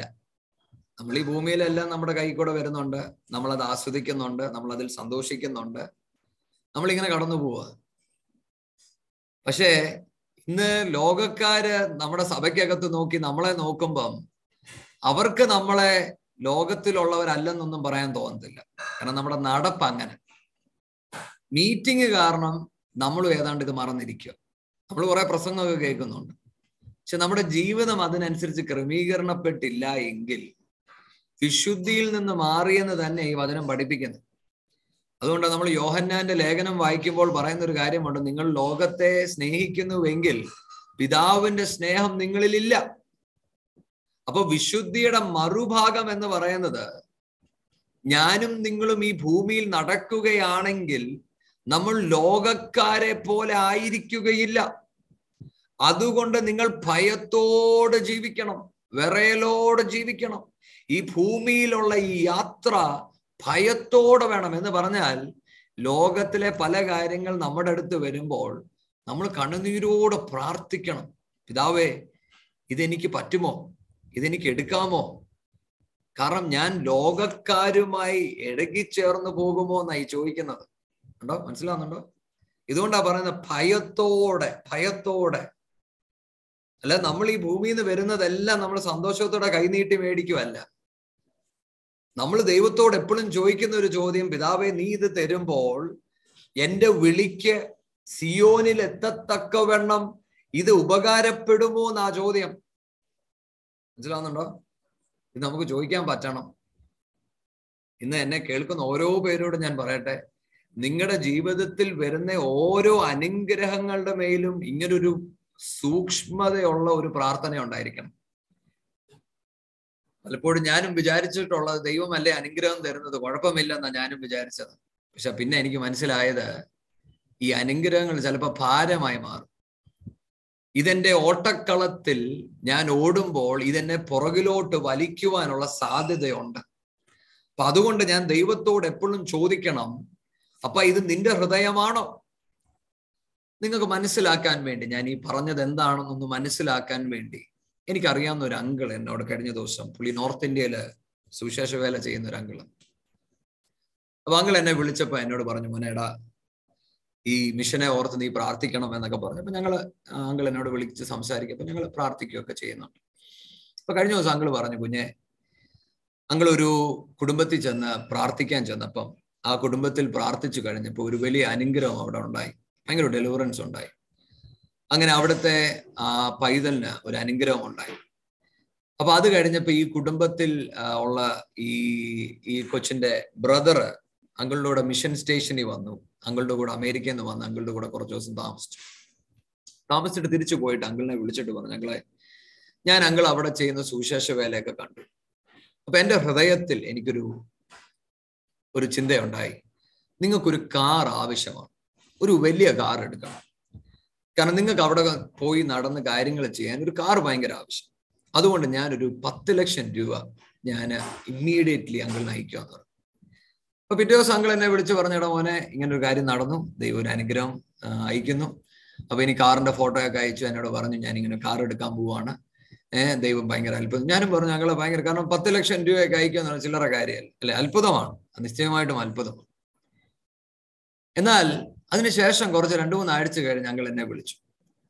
അപ്പൊ അങ്കിൾ പിന്നെയും എന്റെ അടുത്ത് പറഞ്ഞു മോനേടാ കാര്യങ്ങളൊക്കെ നടക്കുന്നു നന്നായി ഒരുപാട് അനുഗ്രഹങ്ങൾ നടക്കുന്നു ഒരുപാട് മിഷൻ സ്റ്റേഷൻസിന്റെ അകത്ത് ദൈവം പ്രവർത്തിക്കുന്നു ഞാൻ അങ്ങോട്ട് ചോദിച്ചു അങ്ങളെ എന്തോ ആയി? കാർ എടുക്കുന്ന കാര്യമൊക്കെ? ആ മോനെ ഞാൻ കാർ എടുക്കുന്നില്ല. അപ്പൊ ഞാൻ ചോദിച്ചാൽ എന്ത് ഞങ്ങളെ കാർ എടുക്കാത്ത എന്താ? എടാ മോനെ ഞാൻ ഈ ഗ്രാമത്തിൽ സുവിശേഷ വേല ചെയ്യുമ്പോൾ ഇത്രയും വലിയ കാറിൽ ഞാൻ ഈ ഗ്രാമവാസികളുടെ അടുത്ത് ചെന്നാൽ അവരിൽ ഒരാളായിട്ട് അവരെന്നെ കാണത്തില്ല. ഞാൻ അവരെക്കാളും ശ്രേഷ്ഠനായ ഒരാളാണെന്ന് അവർ കാണത്തുള്ളൂ. എടാ മോനെ എനിക്കൊരു കാർ ആവശ്യമാണ് സത്യമാണ് പക്ഷേ എന്റെ വേല എനിക്ക് പൂർത്തീകരിക്കാൻ പറ്റത്തില്ല. അതുകൊണ്ട് ഞാൻ അവരോട് വിളിച്ചു പറഞ്ഞു ഞാൻ ഇപ്പൊ തന്നെ ഈ പത്ത് ലക്ഷം രൂപ തിരിച്ചയക്കാം. എനിക്കിപ്പൊ കാറ് വേണ്ട. എന്നെ ഇത് ഒരുപാട് ചിന്തിപ്പിച്ചു. ഞാനപ്പോ ചിന്തിച്ചു എന്റെ പിതാവെ ഞാനായിരുന്നു അങ്ങയുടെ സ്ഥാനത്തേക്ക് എന്ത് ചെയ്തേനെ? അപ്പൊ ആ വീട്ടുകാർ പറഞ്ഞു അയ്യോ അങ്ങളെ അയക്കണ്ട. ദൈവം അങ്കിളിനോട് എന്ത് പറയുന്നു അങ്കിൾ അത് ചെയ്തോളാൻ പറഞ്ഞു. അപ്പൊ ഞാൻ ചോദിച്ചു അങ്കിൾ ഇനി എന്തോ ചെയ്യാൻ പോവാ? അങ്കിൾ പറഞ്ഞു മോനെ ഒരു ഗ്രാമത്തിൽ ചർച്ചില്ല അപ്പൊ ഞാൻ ഈ പത്ത് ലക്ഷം രൂപ അവിടുത്തെ സഭ പണിയാൻ വേണ്ടി ഉപയോഗിക്കാൻ പോവാന്ന് പറഞ്ഞു. ഞങ്ങൾ ഞാൻ ഈ പറയുന്നതിന്റെ കാരണം ഈ ഭൂമിയിലുള്ള യാത്ര ഭയത്തോടെ കഴിച്ചുകൂട്ടണമെന്ന് പറഞ്ഞാൽ അതിന്റെ അർത്ഥം എന്താണെന്നറിയാമോ? നമ്മുടെ ഈ ജീവിതയാത്രയിൽ നമ്മുടെ അടുത്തുകൂടുന്ന സർവതും ഇതെന്റെ വിളിയെ തടസ്സപ്പെടുത്തുമോ എന്നൊരു ചിന്ത നമ്മുടെ അകത്ത് എപ്പോഴും ഉണ്ടായിരിക്കണം. അനുഗ്രഹങ്ങൾ വന്നു കയറുമ്പോൾ നമ്മൾ കണ്ണുനീരോടെ പ്രാർത്ഥിക്കണം പിതാവേ ഇത് എന്റെ സിയോനിലോട്ടുള്ള യാത്ര മുടക്കരുത്. ദൈവം നീ എന്നെ വിളിച്ച വിളിയിൽ നിന്ന് എന്നെ മാറ്റിക്കളയരുത്. ഇത് നമ്മൾ പ്രാർത്ഥിക്കണം. ഇന്ന് നമ്മൾ ഈ വചനം പഠിക്കുമ്പോൾ എനിക്കറിയാം ഇത് ചിലപ്പോൾ കേൾക്കുമ്പം നമുക്ക് തോന്നും ഇങ്ങനെയൊക്കെ നമ്മൾ ജീവിക്കണം? ഇങ്ങനെ തന്നെ ജീവിക്കണം. കാരണം നമുക്കങ്ങ് എത്തിച്ചേരണം. ഇതുകൊണ്ടാണ് ഇത് സുവിശേഷം എന്ന് പറഞ്ഞത്. ഈ സുവിശേഷം നമ്മളെ ഒരുക്കുന്നത് ഇവിടത്തേക്ക് വേണ്ടി അല്ല സിയോനിലോട്ടാ ഒരുക്കുന്നത്. അതുകൊണ്ട് ആ ഭയത്തോടെ കഴിയണമെന്ന് പറയാം ഭയത്തോടെ. എന്ന് പറഞ്ഞാൽ സി നിങ്ങളും ചിന്തിച്ചു നോക്കിക്കേ നമ്മൾ ഇവിടെ നിന്ന് മറ്റൊരിടത്തോട്ട് പോകുവാണ്. ഏഹ് നമ്മൾ ദുബായിലോ എല്ലാം പോവാണെന്നിരിക്കട്ടെ നമ്മൾ ടിക്കറ്റ് എടുത്തു. രാത്രി രണ്ടു ആ ഫ്ലൈറ്റ് നമ്മുടെ സാധാരണ സ്വഭാവം വെച്ച് പത്തര പതിനൊന്ന് മണിയാകുമ്പോൾ നമുക്ക് ഉറക്കം വരും. നമ്മൾ ഉറങ്ങി വീഴും. പക്ഷേ അപ്പൊ രണ്ടു മണി എന്ന് പറഞ്ഞാൽ ആ സമയം ഡീപ് സ്ലീപ്പ് വെള്ളം ഒഴിച്ചാൽ പോലും എഴുന്നേക്കത്തില്ല. പക്ഷെ ഫ്ലൈറ്റിൽ കയറണമെന്ന് പറഞ്ഞാൽ നമ്മൾ നടന്ന് ഇരുന്ന് രണ്ടു മണിക്ക് എയർപോർട്ടിൽ എത്തി നമ്മൾ ഫ്ലൈറ്റ് കയറി പോകും. കണ്ടോ? നമ്മൾ അലാറം ഒരു അഞ്ചാറെണ്ണം വെക്കും. നമ്മുടെ കൂട്ടത്തിലുള്ളവരോട് പറയും അതെ ഞാൻ ഉറങ്ങിപ്പോയാലും നിങ്ങൾ വിളിച്ചുണർത്തണേ. ചിലപ്പോൾ അന്ന് രാത്രി ഭക്ഷണം പോലും കഴിക്കത്തില്ല. കാരണം കൂടുതൽ ഉറങ്ങിയാലോ എന്നുള്ള പേടി. കണ്ടോ? ഭയം കണ്ടോ? കാരണമേ എനിക്ക് പോകാൻ ഒരു സ്ഥലമുണ്ട്. അവിടെ എത്തിച്ചേരണം. അത് കഴിഞ്ഞിട്ട് ഞാൻ എന്തോ വേണേലും കഴിച്ചോളാം. അതുപോലെ നമ്മൾ ചിലപ്പോൾ യാത്ര ചെയ്യുമ്പോൾ നിങ്ങൾ കണ്ടിട്ടുണ്ടോ? നമ്മളിപ്പോൾ ട്രെയിൻ യാത്രയൊക്കെ ചെയ്യണം? നല്ല ബിരിയാണി കൊണ്ട് ഫ്രണ്ട് വെച്ചാൽ നമ്മൾ പറയും ഇന്ന് വേണ്ട ഞാനേ ഒരു ദിവസം മൊത്തം ട്രെയിനിന്റെ അല്ല ഫ്ലൈറ്റിൽ വേണ്ട. എത്ര ഇഷ്ടപ്പെട്ട ഭക്ഷണം പേടിയാ. കാരണം പോകുന്ന വഴിക്ക് വല്ലതും തടസ്സം വന്നാൽ നമ്മുടെ യാത്ര മുടങ്ങാൻ സാധ്യതയുണ്ട്. ഞാൻ പറയാൻ നിങ്ങൾക്ക് മനസ്സിലാകുമെന്ന് ഞാൻ വിചാരിക്കുന്നു. ഇതുപോലെ ആയിരിക്കണം നമ്മുടെ സിയോനിലോട്ടുള്ള യാത്ര. ഇങ്ങനൊരു കാഴ്ചപ്പാട് എനിക്കും നിങ്ങൾക്കും ഉണ്ടായിരിക്കണം. ഞാൻ പോകുന്ന ഈ യാത്ര ദൈവമേ എന്തെങ്കിലും ഒന്ന് എന്റെ ഈ സിയോനിലോട്ടുള്ള യാത്ര മുടക്കുവാൻ സാധ്യതയുണ്ടെങ്കിൽ പിതാവേ നീ മാറ്റണം. അനുഗ്രഹങ്ങളാണെങ്കിൽ മാറ്റണം. എനിക്കങ്ങ് എത്തിച്ചേർന്നാ മതി. ഇതായിരിക്കണം നമ്മുടെ പ്രാർത്ഥന അടുത്തത് പതിനെട്ടാമത്തെ വാക്യം For as much as we know that we were not redeemed with corruptible things, as silver and gold from your vain conversation received by tradition from your fathers, but with the precious blood of Christ, as of a lamb without blemish and without spot, who verily has foreordained before the foundation of the world, but was manifest in these last times for you. അടുത്ത പത്രോസ് പറയുവാണ്. എന്നെയും നിങ്ങളെയും ദൈവം വീണ്ടെടുത്തത് നശിച്ചു പോകുന്ന സ്വർണം കൊണ്ടോ silver കൊണ്ടോ അല്ല. പിന്നെയോ ക്രിസ്തുവിന്റെ പാപമില്ലാത്ത രക്തം പ്രഷസ് ബ്ലഡ് സ്പോട്ടില്ലാത്ത രക്തം മുഖാന്തരമാണ് എന്നെയും നിങ്ങളെയും വീണ്ടെടുത്തത്. ഹലലൂയ ഇതെന്താ നമ്മളോട് പറയുന്നതെന്ന് അറിയാമോ ഇത് പറയുന്നത് എന്റെയും നിങ്ങളുടെയുമുള്ള ഈ ലോകയാത്രയിൽ നമ്മൾ ഈ ലോകത്തിലുള്ള വിലയേറിയ കാര്യങ്ങളുടെ പുറകെ പോകുമ്പോൾ അതിനേക്കാൾ വിലയേറിയ ഒന്നുണ്ട് അത് ക്രിസ്തുവിന്റെ രക്തമാണ്. പാപമില്ലാത്ത കറപറ്റാത്ത ഈ രക്തം മുഖാന്തരമാണ് എന്നെയും നിങ്ങളെയും ദൈവം വീണ്ടെടുത്തത്. ഈ രക്തത്തെക്കുറിച്ച് എനിക്കും നിങ്ങൾക്കും ഒരു ബോധ്യമില്ല എങ്കിൽ നമുക്ക് ഈ ഭൂമിയിൽ വിലയേറിയതായി ഇരിക്കുന്നത് രക്തത്തെക്കാൾ വിലയുള്ളതായി തോന്നും. ഈ ക്രിസ്തീയ യാത്ര തുടങ്ങുമ്പോൾ എനിക്കൊരു ബോധ്യമുണ്ടാകണം. ഞാൻ ജയിക്കണം. പാപത്തെ ജയിച്ചവനാകുമ്പോഴാണ് എനിക്ക് മനസ്സിലാകുന്നത് ഈ പാപത്തിൽ നിന്ന് എന്നെ വിടുവിച്ചത് ഈ ക്രിസ്തുവിന്റെ രക്തമാണ്. ഇന്ന് എന്നെ കേൾക്കുന്ന ഓരോ പേരോടും ഞാൻ ചോദിക്കട്ടെ? അങ്ങനെ ഒരു അനുഭവം നിങ്ങൾക്കുണ്ടോ? നിങ്ങൾ ക്രിസ്തുവുമായി നടന്നപ്പോൾ ഇന്നലകളിൽ നിങ്ങൾ വീണ സ്ഥലങ്ങളിൽ പാപത്തിൽ വീണ സ്ഥലങ്ങളിൽ ഇന്ന് നിങ്ങൾ ജയാളിയാണോ? നിങ്ങൾ പാപത്തെ ജയിച്ചിട്ടുണ്ടോ? പഴയ നാളുകൾ നടന്നതുപോലെ തന്നെയാണോ ഇന്ന് നിങ്ങൾ നടക്കുന്നത്? അതോ പുതുമനുഷ്യന്റെ പരിശുദ്ധാത്മാവിന്റെ ബലത്തിലാണോ നടക്കുന്നത്? അങ്ങനത്തെ അനുഭവങ്ങൾ ഉണ്ടായെങ്കിൽ അതിനൊറ്റ കാരണമേ ഉള്ളൂ. അത് ക്രിസ്തുവിന്റെ രക്തം മുഖാന്തരമാണ്. ഹലലൂയ എന്റെ യേശു ഈ വില തന്നില്ലായിരുന്നുവെങ്കിൽ ഞാനും നിങ്ങളും ഇന്നും പാപത്തിന്റെ കറയ്ക്കകത്ത് കടന്നേനെ. ഈ ഭൂമിയിൽ സർവതും ഞാൻ നേടിയെന്ന് വരും. പക്ഷെ അപ്പോഴും ഞാനൊരു പാപിയാണ്. ഇന്നെന്റെ യേശുവിന്റെ അരികിൽ ഞാൻ വന്ന അപ്പാ പിതാവേ എന്ന് ഞാൻ വിളിക്കുന്നതിന്റെ കാരണം ഈ യേശുവുമായി എനിക്ക് ഇങ്ങനൊരു ഒരു ബന്ധം ഉണ്ടായതിന്റെ കാരണം കറയില്ലാത്തൊരു രക്തം എന്നെ വീണ്ടെടുത്തു. അതുകൊണ്ട് ആ വചനം പറയുന്നത് സ്വർണത്തെക്കാൾ വിലയേറിയ ഒന്നുണ്ട് ഈ ക്രിസ്തുവിന്റെ രക്തം. അലലൂയ നമുക്കുള്ള ഈ ഒരു തിരിച്ചറിവ് നമ്മുടെ അകത്തുണ്ടായിരിക്കേണ്ടത് ഇതൊരു അനുഭവമാകട്ടോ. ക്രിസ്തീയ ജീവിതം ഒരു അനുഭവമാണ്.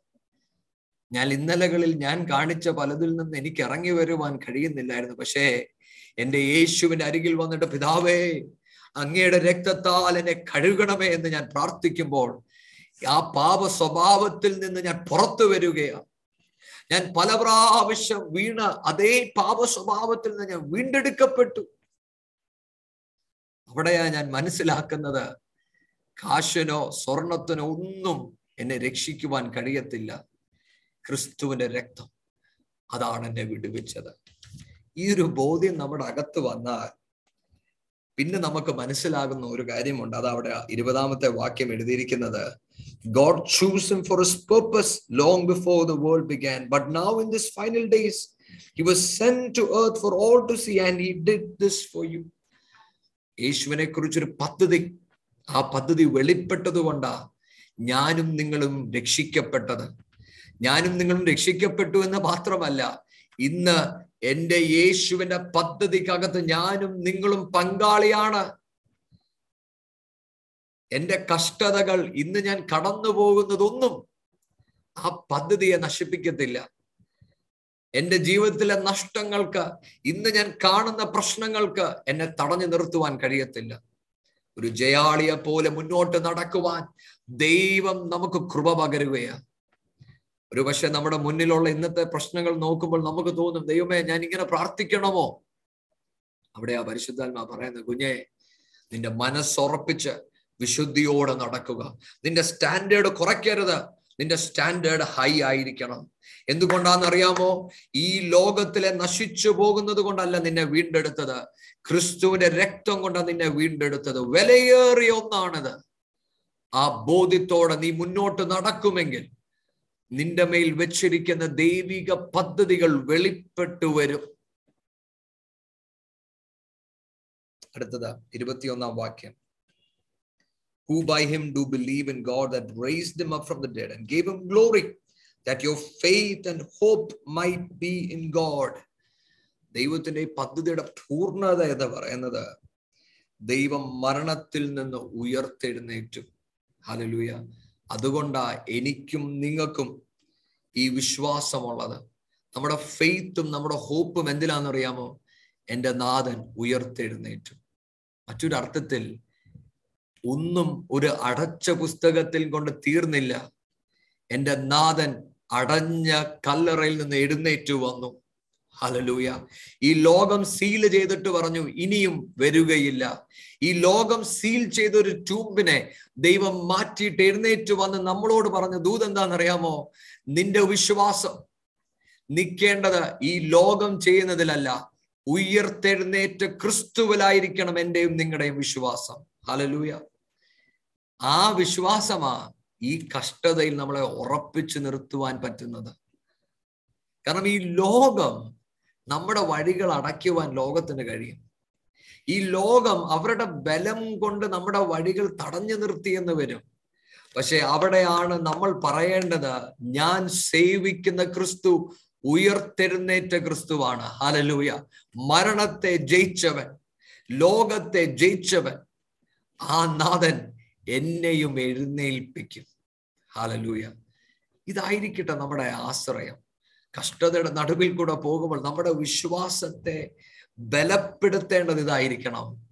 ദൈവം എന്റെ മുന്നിൽ എനിക്കൊന്നും കാണുവാൻ കഴിയുന്നില്ല. പക്ഷെ എനിക്കറിയാവുന്ന ഒന്നുണ്ട്. എന്റെ നാഥൻ ഉയർത്തെഴുന്നേറ്റുവെങ്കിൽ ആ ഉയർപ്പിന്റെ ശക്തി എന്റെ മേലും വെളിപ്പെടുന്നുണ്ട്. അതുകൊണ്ട് ഞാൻ വിശുദ്ധിയോട് നടന്ന് ദൈവത്തിൽ വിശ്വസിക്കും എന്ന ഈ ബലം നമ്മുടെ അകത്തുണ്ടായിരിക്കണം. അടുത്തത് Seeing we have purified your souls in obeying the truth through the Spirit unto the unfeigned love of the brethren, see that we love one another with a pure heart fervently, being born again, not of corruptible seed, but of incorruptible, by the word of God, which liveth and abideth forever. നോക്കിയേ അവിടെ ഇരുപത്തിരണ്ടാമത്തെ വാക്യം ഒന്ന് വായിക്കാമോ ഇരുപത്തിരണ്ടാമത്തെ വാക്യം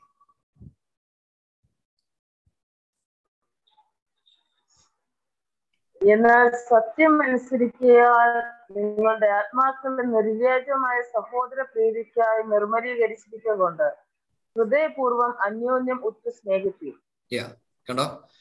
അപ്പം ഇവിടെ പറയുന്നത് വിശുദ്ധിയെ കുറിച്ച് പറഞ്ഞു. നമ്മളെ വീണ്ടെടുത്തതിനെ കുറിച്ചും പറഞ്ഞു. ഇത് പറഞ്ഞു കഴിഞ്ഞിട്ട് പറയുവാണ് നിങ്ങളെ ദൈവം വിശുദ്ധീകരിച്ചിരിക്കുന്നത് കൊണ്ട് നിങ്ങൾ നിങ്ങളുടെ സഹോദരന്മാരെ സ്നേഹിക്കുക. ലവ് ദം ഫെർവൻലി എന്നാണ് യൂസ് ചെയ്തിരിക്കുന്നത് നിങ്ങൾ വെറുതെ സ്നേഹിക്കുക എന്നല്ല. ഫെർവൻലി അയ്യോ അതെങ്ങനെ എനിക്ക് സ്നേഹിക്കാൻ പറ്റും? നിങ്ങളെ ദൈവം വീണ്ടെടുത്തത് കൊണ്ട് നിങ്ങളെ ദൈവം ശുദ്ധീകരിച്ചത് കൊണ്ട് എന്ന് പറഞ്ഞാൽ ജസ്ലിന്റെ ജീവിതത്തിൽ ചിലത് നടന്നത് കൊണ്ട് ജസ്ലിന് പറ്റത്തില്ല.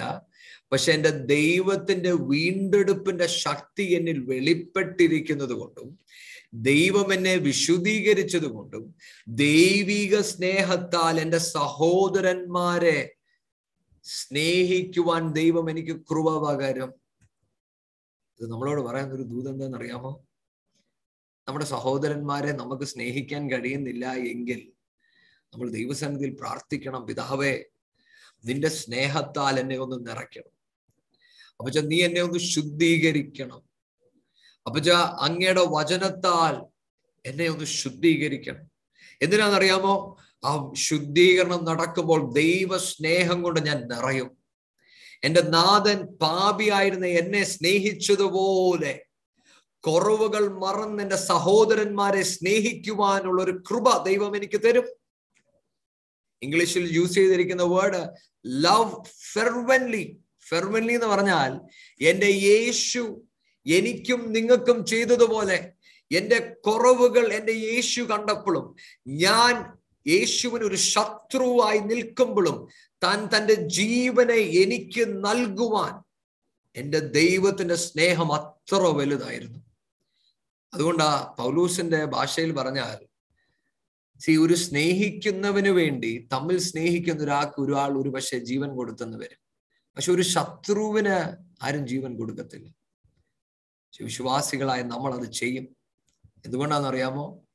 ദൈവം നമ്മളെ വീണ്ടെടുത്തിരിക്കുന്നത് കൊണ്ട് ദൈവം നമ്മളെ ശുദ്ധീകരിച്ചത് കൊണ്ട് ഞാൻ നിങ്ങളൊരു ഉദാഹരണം പറയാം. നമ്മളെല്ലാവരും കേട്ടിട്ടുള്ള ഒരാളാണ് ജിം ഇലിയോട്ട് എന്ന് പറഞ്ഞ ദൈവദാസൻ. ജിം ഇലിയോട്ടിനെ കുറിച്ച് ബയോഗ്രഫിയിൽ വായിക്കുമ്പോൾ അവിടെ പറയുന്നൊരു കാര്യമുണ്ട്. ഈ ട്രൈബൽ ആൾക്കാരുടെ ഇടയ്ക്ക് ഇവർ പല പ്രാവശ്യം പോകുമ്പോഴും അവിടെ ഉള്ളവരെല്ലാവരും പറഞ്ഞു ഇവർ മനുഷ്യനെ തിന്നുന്നവരാണ് മനുഷ്യനെ കൊല്ലുന്നവരാണ് എന്നത് ഇവർക്ക് അറിയാമായിരുന്നു. അതുകൊണ്ടാണ് ഇവർ പലപ്പോഴും പ്ലെയിനിൽ കൂടെ ചെല്ലുമ്പോൾ ഈ ഒരു ഫ്ലൈറ്റിൽ ഒരു ഫ്ലൈറ്റ് എടുത്ത് ഒരു ചെറിയ ഒരു എയറോപ്ലെയിന് ഓടിച്ചാ ഇവർ പോകുന്ന ഒരു ചെറിയ ഒരു ഒന്ന് രണ്ട് പേര് ഇരിക്കുന്നത്. അതിൽ ഇവർ ലഗേജസ് വെക്കും. അപ്പൊ ഇതിന്റെ അകത്ത് ഇവർക്കുള്ള ഭക്ഷണവും ഒക്കെ തുണിയൊക്കെ വെച്ചിട്ട് താഴോട്ടിടും അപ്പൊ ഇത് ഈ ട്രൈബിലുള്ള ആൾക്കാർ കാണുമ്പോൾ ഇവരിങ്ങനെ സന്തോഷിച്ച് അവർ ചിലവര് ഇവരുടെ അമ്പും വില്ലൊക്കെ എടുത്തെറി അപ്പൊ ഇങ്ങനെ ഒരു നാലഞ്ച് പ്രാവശ്യം ഇവർ ചെയ്തു. ഒരാഴ്ചയോ രണ്ടാഴ്ചയോളം അവർ ഇത് തന്നെ ചെയ്തു കഴിഞ്ഞപ്പോൾ പിന്നീട് ഈ ട്രൈബിലുള്ള ആൾക്കാർക്ക് മനസ്സിലായി ഫ്ലൈറ്റ് വരുമ്പോൾ ഇവർക്ക് ആവശ്യമുള്ള എന്തോ വരുന്നുണ്ട്. അങ്ങനെ കുറെ കഴിഞ്ഞപ്പോഴാണ് ഇവർ തീരുമാനിച്ചത് ഇനി നമുക്ക് അവിടെ ലാൻഡ് ചെയ്യാം. ലാൻഡ് ചെയ്ത് ഇവരുമായിട്ടൊന്ന് ഇടപെടാം. താനിത് ചെയ്യാൻ തീരുമാനിക്കുമ്പോൾ എനിക്ക് ഭാര്യയുണ്ട് ഒരു കൊച്ചു പിഞ്ചു കുഞ്ഞുണ്ട്. ഞാൻ പലപ്പോഴും ഇത് ചിന്തിച്ചിട്ടുണ്ട്.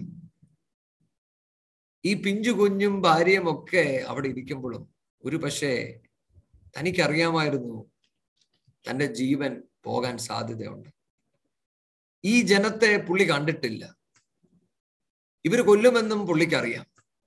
എന്നിട്ടും തന്റെ ജീവിതം താൻ ഒഴുക്കിക്കളഞ്ഞു. ഇതാണ് ദൈവമക്കളെ ക്രിസ്തുവിന്റെ സ്നേഹം. തനിക്കറിയാൻ വയ്യാത്തവർക്ക് വേണ്ടി തന്റെ ജീവനെ കൊടുത്തിട്ട് പോവുക ഞാൻ ഒരു പ്രാവശ്യം ചിന്തിക്കുകയും ചെയ്തു. ദൈവമേ തന്റെ ഭാര്യയും കുഞ്ഞും നാളെ എങ്ങനെ ജീവിക്കുമെന്ന് പോലും ഈ പുള്ളി ചിന്തിച്ചില്ലേ? ഒരു പിഞ്ചു കുഞ്ഞ് സൗത്ത് അമേരിക്കയുടെ ഒരു കാട്ടിലാണ് ഇവരിയ്ക്കുന്നത് ഇവരിനി മുന്നോട്ട് എങ്ങനെ പോകുമെന്നൊക്കെ പുള്ളി ചിന്തിക്കണം.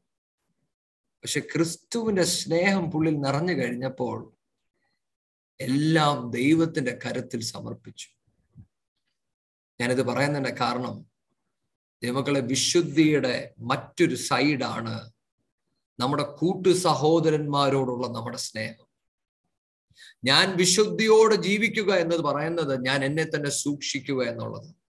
എന്നാൽ ഞാൻ എന്നെ സൂക്ഷിക്കുമ്പോൾ തന്നെ ഒരു കോയിനിന്റെ മറുഭാഗം എന്ന് പറയുന്നത് എന്നെ അറിയുന്നവർ എനിക്ക് കാണാൻ പറ്റുന്ന എന്റെ സഹോദരന്മാരെ ജീവന തുല്യം സ്നേഹിക്കുവാൻ എനിക്ക് കഴിയണം. അവിടെയാണ് ഞാൻ ഒരു വിശുദ്ധ ജീവിതം ജീവിക്കുന്നത്. ആ ഒരു ജീവിതം എനിക്ക് ജീവിക്കാൻ കഴിയുന്നതിന്റെ രണ്ടേ രണ്ട് കാരണമേ ഉള്ളൂ. ഒന്ന് എന്റെ യേശു എന്നെ വീണ്ടെടുത്തു. രണ്ട് അവൻ എന്നെ ശുദ്ധീകരിച്ചു.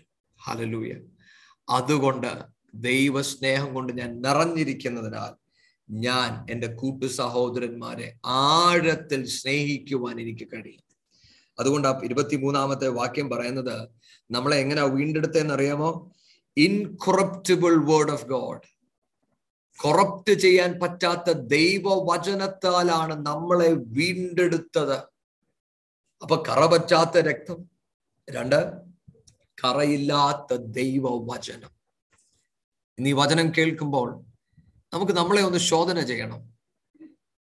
ഞാനും നിങ്ങളും ഈ ക്രിസ്തുവിനെ അനുഗമിക്കുന്നതിന്റെ അടിസ്ഥാനം എന്ന് പറയുന്നത് ദൈവവചനമാണോ?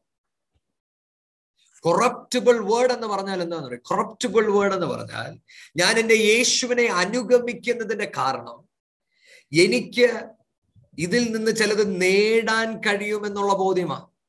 പക്ഷെ ഇൻകൊറപ്റ്റബിൾ വേർഡ് എന്ന് പറഞ്ഞാൽ ഈ വചനം ഞാൻ കേൾക്കുമ്പോൾ പരിശുദ്ധാത്മാവ് വചനം മുഖാന്തരം എന്റെ ഹൃദയത്തിൽ ക്രിയ ചെയ്യുമ്പോൾ എനിക്ക് പാപബോധ്യം ഉണ്ടായിട്ട് ഞാൻ ദൈവസന്നിധിയിൽ പറയുവാണ് പിതാവേ ഞാനൊരു പാപിയാണ്. എനിക്ക് വിശുദ്ധിയോട് ജീവിക്കണമെന്ന് പറഞ്ഞ് ഞാൻ എന്നെ ദൈവസന്നിധിയിൽ സമർപ്പിക്കുകയാണ്. കേട്ടോ? ഇതാണ് ഇൻകൊറപ്റ്റബിൾ വേർഡ് അല്ലാതെ ഞാൻ രക്ഷിക്കപ്പെട്ടത് എനിക്ക് കടഭാരം ഉണ്ടായിരുന്നു എനിക്ക് രോഗ സൗഖ്യം കിട്ടി. ഇതൊക്കെ നല്ലതാ. ഇത് ഇതൊന്നും ഇതൊക്കെ ദൈവസന്നിധിയിൽ നിന്ന് പ്രാപിക്കുന്ന കാര്യങ്ങളാണ് ഇതിൽ ഇതിലൊന്നും തെറ്റില്ല. പക്ഷേ വന്ന നാൾ തൊട്ട് ഇന്ന് വരെയും ഇത് തന്നെ ആ സാക്ഷിയെങ്കിൽ നിങ്ങളുടെ വീണ്ടെടുപ്പ് നിങ്ങൾ ദൈവത്തെ അറിഞ്ഞത് ഒന്നുകൂടെ ഒന്ന് ശോധന ചെയ്യണം. കാരണം ഈ വചനം എന്റെയും നിങ്ങളുടെയും ഹൃദയത്തിന്റെ അകത്ത് ക്രിയ ചെയ്യണം. ഈ വചനം ഞാൻ ഇന്ന് പഠിക്കുമ്പോൾ വായിക്കുമ്പോൾ ഈ വചനം എന്റെ ആ- ആഴങ്ങളിൽ ഇറങ്ങി വന്ന് എന്നോട് ക്രിയ ചെയ്യണം. നീ നടക്കുന്നത് ദൈവത്തിന് ഇഷ്ടമുള്ളത് പോലല്ല നിന്റെ ജീവിതത്തെ നീ മാറ്റണം. യേശുവിനെ പോലെ ജീവിക്കണം എന്നുള്ള ആഴമേറിയ ഒരു ബോധ്യം ഞാൻ ശരിക്കും രക്ഷിക്കപ്പെട്ടവനാണെങ്കിൽ എന്റെ അകത്ത് വെളിപ്പെടും. അങ്ങനൊരു ബോധ്യം നിങ്ങളുടെ അകത്ത് വരുന്നില്ല എങ്കിൽ നിങ്ങൾ രക്ഷിക്കപ്പെട്ടത് ഒരു ഇൻകൊറപ്റ്റബിൾ വേർഡാണ് കൊറപ്റ്റബിൾ വേർഡാണ് കാരണം ഞാൻ വീണ്ടും ജനിച്ചു കഴിയുമ്പോൾ പിന്നെയും ലോകസ്നേഹമല്ല എന്നെ ഭരിക്കുന്നത്. ദൈവസ്നേഹമാണ് എന്നെ ഭരിക്കുന്നത്. ലോകത്തിന്റെ ഇഷ്ടങ്ങൾ എന്നിൽ നിന്ന് മാറി ദൈവത്തോടുള്ള ആഴമേറിയ സ്നേഹം. എന്റെ തീരുമാനങ്ങൾ ലോകത്തിൽ എനിക്ക് എന്ത് നേടുമെന്നല്ല ദൈവത്തെ ഞാൻ എങ്ങനെ പ്രസാദിപ്പിക്കും എന്നുള്ളതാണ് ഈ ലോകത്തിൽ എനിക്ക് ചിലത് നേടാൻ വേണ്ടിയല്ല ഞാൻ വചനത്തെ ഉപയോഗിക്കുന്നത്. ഈ വചനം എന്നെ ദൈവ പദ്ധതിക്ക് ഒരുക്കുവാൻ വേണ്ടിയാണ് ഞാൻ എന്നെ തന്നെ ഉപയോഗിക്കുന്നത്. ഇത് നമ്മൾ മനസ്സിലാക്കണം. ഒരു ഇൻകൊറപ്റ്റബിൾ വേർഡ് ഓഫ് ഗോഡ് എന്നിൽ ക്രിയ ചെയ്യുന്നു എന്ന് അപ്പോഴാണ് എനിക്ക് തിരിച്ചറിയുന്നത്. നീ വചനം കേൾക്കുമ്പോൾ നിങ്ങളുടെ ഹൃദയത്തിന്റെ അകത്ത് ഈ വക ചിന്തകൾ വരുന്നില്ലെങ്കിൽ നിങ്ങൾ ദൈവസന്നിധിയിൽ പ്രാർത്ഥിക്കണം പിതാവേ ഈ വചനം എന്നിൽ ഒന്ന് ക്രിയ ചെയ്യണം. അപ്പോസ്തോല പ്രവൃത്തിയിൽ നമ്മൾ വായിക്കുമ്പോൾ നമ്മൾ ഇങ്ങനെ വായിക്കുന്നു. പത്രോസ് പ്രസംഗിച്ചു കഴിഞ്ഞപ്പോൾ അനേകരുടെ ഹൃദയത്തിൽ വലിയ മുറിവുകൾ ഉണ്ടായെന്നാണ് പറയുന്നത്. അതിൽ രണ്ട് തരത്തിലുള്ള പ്രതികരണങ്ങൾ ഉണ്ടായിരുന്നു ഒരു കൂട്ടർ പറഞ്ഞു ഞങ്ങൾ ഇനിയും എന്ത് ചെയ്യണം? മറ്റൊരു കൂട്ടര് കല്ലെറിയാനായിട്ടാണ് നിൽക്കുന്നത് ഞങ്ങൾ ഇനി എന്ത് ചെയ്യണമെന്ന് ഈ വചനം നിങ്ങൾ പഠിക്കുമ്പോൾ നിങ്ങളുടെ അകത്ത് അങ്ങനെ ഉണ്ടാകണം. ഉണ്ടാകുന്നില്ല എങ്കിൽ നമ്മൾ ദൈവസന്നിധിയിൽ പ്രാർത്ഥിക്കണം. പിതാവേ വചനം എന്നിൽ ക്രിയ ചെയ്യുവാൻ അപ്പച്ച ഞാൻ എന്നെ തന്നെ സമർപ്പിക്കുന്നു. പക്ഷെ എന്നിൽ എവിടെയെങ്കിലും ഒരു കുറവുണ്ടെങ്കിൽ നീ എന്നോട് ഇടപെടണമേ എന്ന് നമുക്ക് പ്രാർത്ഥിക്കാം. ഇരുപത്തിമൂന്നാലാമത്തെ വാക്യം. As grass and all the glory of man as the flower of the grass the grass withereth and the flower they four falleth away but the word of the Lord endureth for ever and this is the word which by the gospel is preached unto you നിങ്ങൾ അവിടെ എഴുതിയിരിക്കുന്നത് കണ്ടോ? എല്ലാ ജഡവും പുല്ലുപോലെയാക്കുന്നു മനുഷ്യന്റെ മഹത്വം ഒരു flower പോലെ ഉള്ളൂ എന്ന് പറഞ്ഞാൽ ഇതെന്താ നമ്മളെ പഠിപ്പിക്കുന്നതെന്ന് അറിയാമോ?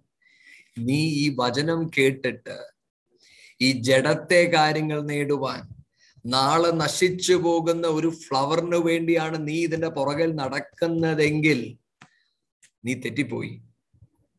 നീ തിരിച്ചറിയണം. സുവിശേഷം എന്താണെന്നറിയാമോ? ഈ ദൈവവചനം. ഭൂമിയും സ്വർഗവും മാറിപ്പോകും പക്ഷെ ഈ വചനം മാറിപ്പോകത്തില്ല. അതുകൊണ്ട് യോഹന്നാൻ പറയുന്ന ഒരു കാര്യമുണ്ട് ഈ ദൈവവചനം അനുസരിക്കുന്ന മനുഷ്യൻ മാറിപ്പോകുകയില്ല.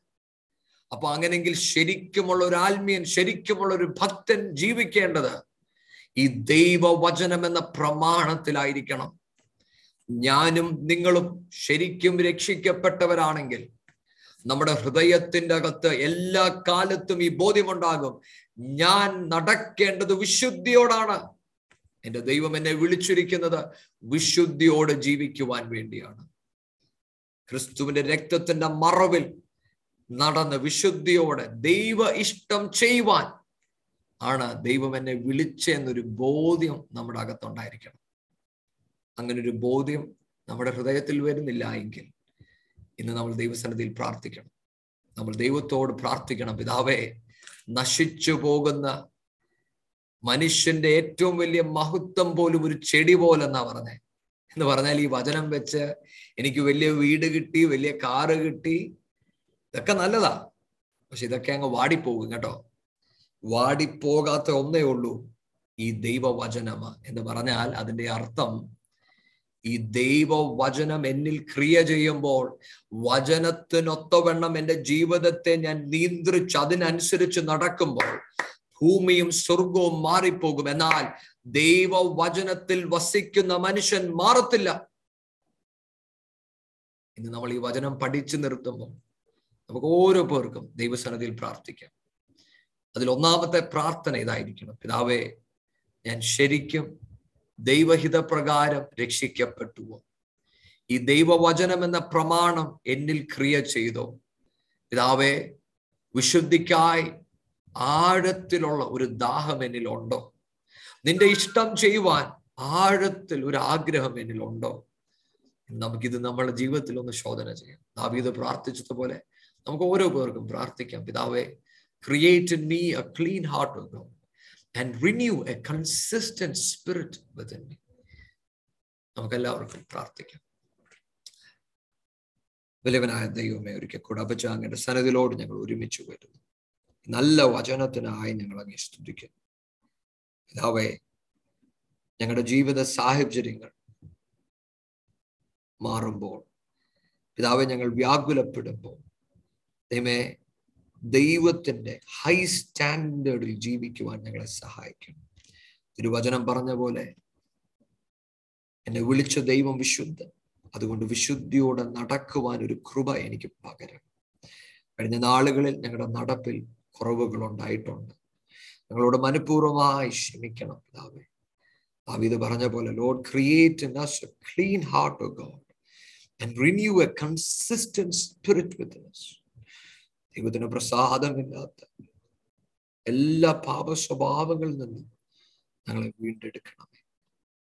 പാപത്തെ ജയിക്കുവാൻ ഒരു കൃപ പകരണമേ. പിതാവെ അങ്ങേ പ്രസാദിപ്പിക്കുവാൻ ഉള്ളൊരു മനസ്സ് ഞങ്ങൾക്ക് നൽകണം ഈ ദൈവവചനം ഞങ്ങളുടെ അകത്ത് ക്രിയ ചെയ്യട്ടെ. The incorruptible word of God അത് ഞങ്ങളിൽ ക്രിയ ചെയ്യട്ടെ പിതാവേ. ദൈവമേ വിശുദ്ധിക്കായിട്ടുള്ള ആഴമേറിയ ഒരു ആഗ്രഹം ഞങ്ങളുടെ അകത്ത് നൽകണം. പിതാവേ നിന്റെ സാന്നിധ്യം ഞങ്ങളുടെ കൂടെ ഉണ്ടായിരിക്കും. പിതാവെ ഞങ്ങൾ ഇന്ന് ഞങ്ങളെ തന്നെ ഒരിക്കൽ കൂടെ സമർപ്പിക്കുന്നു. ദൈവം ഞങ്ങളുടെ ജീവിതം ദൈവസന്നതിയിൽ ഞങ്ങൾ സമർപ്പിക്കുന്നു. ഞങ്ങൾ വായിച്ചതുപോലെ ഭയത്തോടെ ഈ ഭൂമിയിലുള്ള ഞങ്ങളുടെ ജീവിതം വാസം ഭയത്തോടെ ജീവിക്കുവാൻ ഞങ്ങളെ സഹായിക്കണം. ഞങ്ങളുടെ മുന്നിൽ വരുന്ന സർവതിനെയും സൂക്ഷ്മതയോടെ നോക്കി ദൈവ ഇഷ്ടം മനസ്സിലാക്കി ജീവിക്കുവാൻ അങ്ങ് ഞങ്ങൾക്ക് കൃപ പകരണമെന്ന് പ്രത്യേകമായി പ്രാർത്ഥിക്കുന്നു. പിതാവേ ദൈവത്തിന്റെ സാന്നിധ്യം ഞങ്ങൾ അനുഭവിക്കട്ടെ. വചനം കേട്ട എല്ലാവരെയും അങ്ങ് അനുഗ്രഹിച്ചാലും. പിതാവേ ഈ വചനം കേൾക്കുന്നവരുടെ ഹൃദയത്തിൽ ക്രിയ ചെയ്യട്ടെ. ദൈവ പാപബോധം അവരുടെ അകത്ത് വെളിപ്പെടട്ടെ. ഈ വചനം അവരോട് ഇടപെടട്ടെ. വിശുദ്ധിയോട് നടക്കുവാൻ. ദൈവ ആഴമേറിയ ഒരു പ്രവൃത്തി അവരുടെ ജീവിതത്തിൽ നടക്കട്ടെ. നിത്യതയ്ക്കായിട്ട് ഞങ്ങളെ ഒരുക്കണം. ദൈവ ദൈവഹിതം ചെയ്യുവാൻ ഞങ്ങളെ സഹായിക്കണം. അപ്പൊ ദൈവ സാന്നിധ്യം ഞങ്ങൾ അനുഭവിക്കട്ടെ. ദൈവകൃപ കൊണ്ട് ഞങ്ങൾ നിറയ്ക്കണം. യേശുവൻ നാമത്തിൽ അപേക്ഷിക്കുന്നു. പ്രാർത്ഥന കേട്ട ആമേൻ ആമേൻ ആമേൻ.